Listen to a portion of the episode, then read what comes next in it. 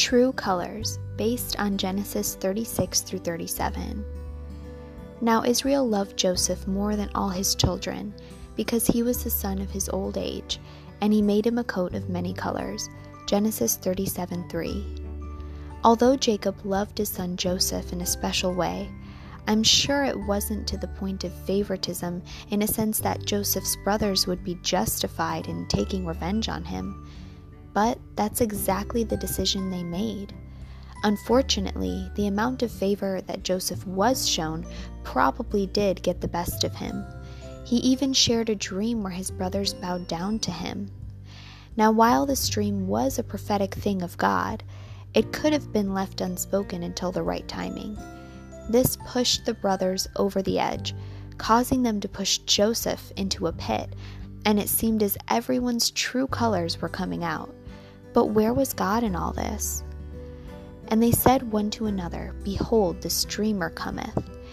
Come now, therefore, and let us slay him, and cast him into some pit, and we will say, Some evil beast hath devoured him, and we shall see what will become of his dreams.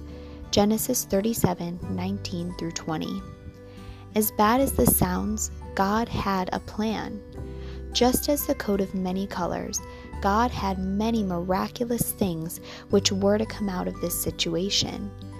God allows Joseph's brother Reuben to stand in the gap, convincing his brothers not to kill Joseph, but just throw him in a pit. His plan was to come back for Joseph, but again, God adds another twist, just another color to the painting of this scene unfolding. The brothers sell Joseph off to be a slave in Egypt, and the deep, dark color of blood becomes the overwhelming stain upon Joseph's coat.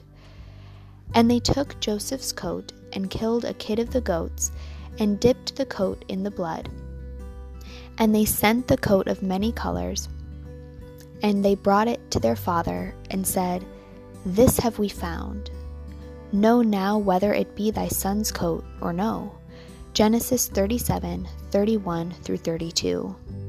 Jacob, aka Israel, weeps and laments for his son this hits him so deeply that he is never quite the same after that.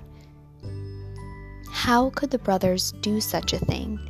Does it surprise us when people let out their true colors? We'll never fear.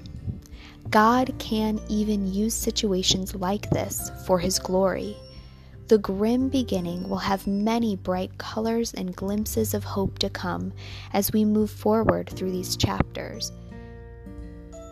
But we cannot forget about the blood. And not the blood of some animal, but the blood of Jesus, which can cover up even the darkest, ugliest colors and stains of our past and wash us white as snow.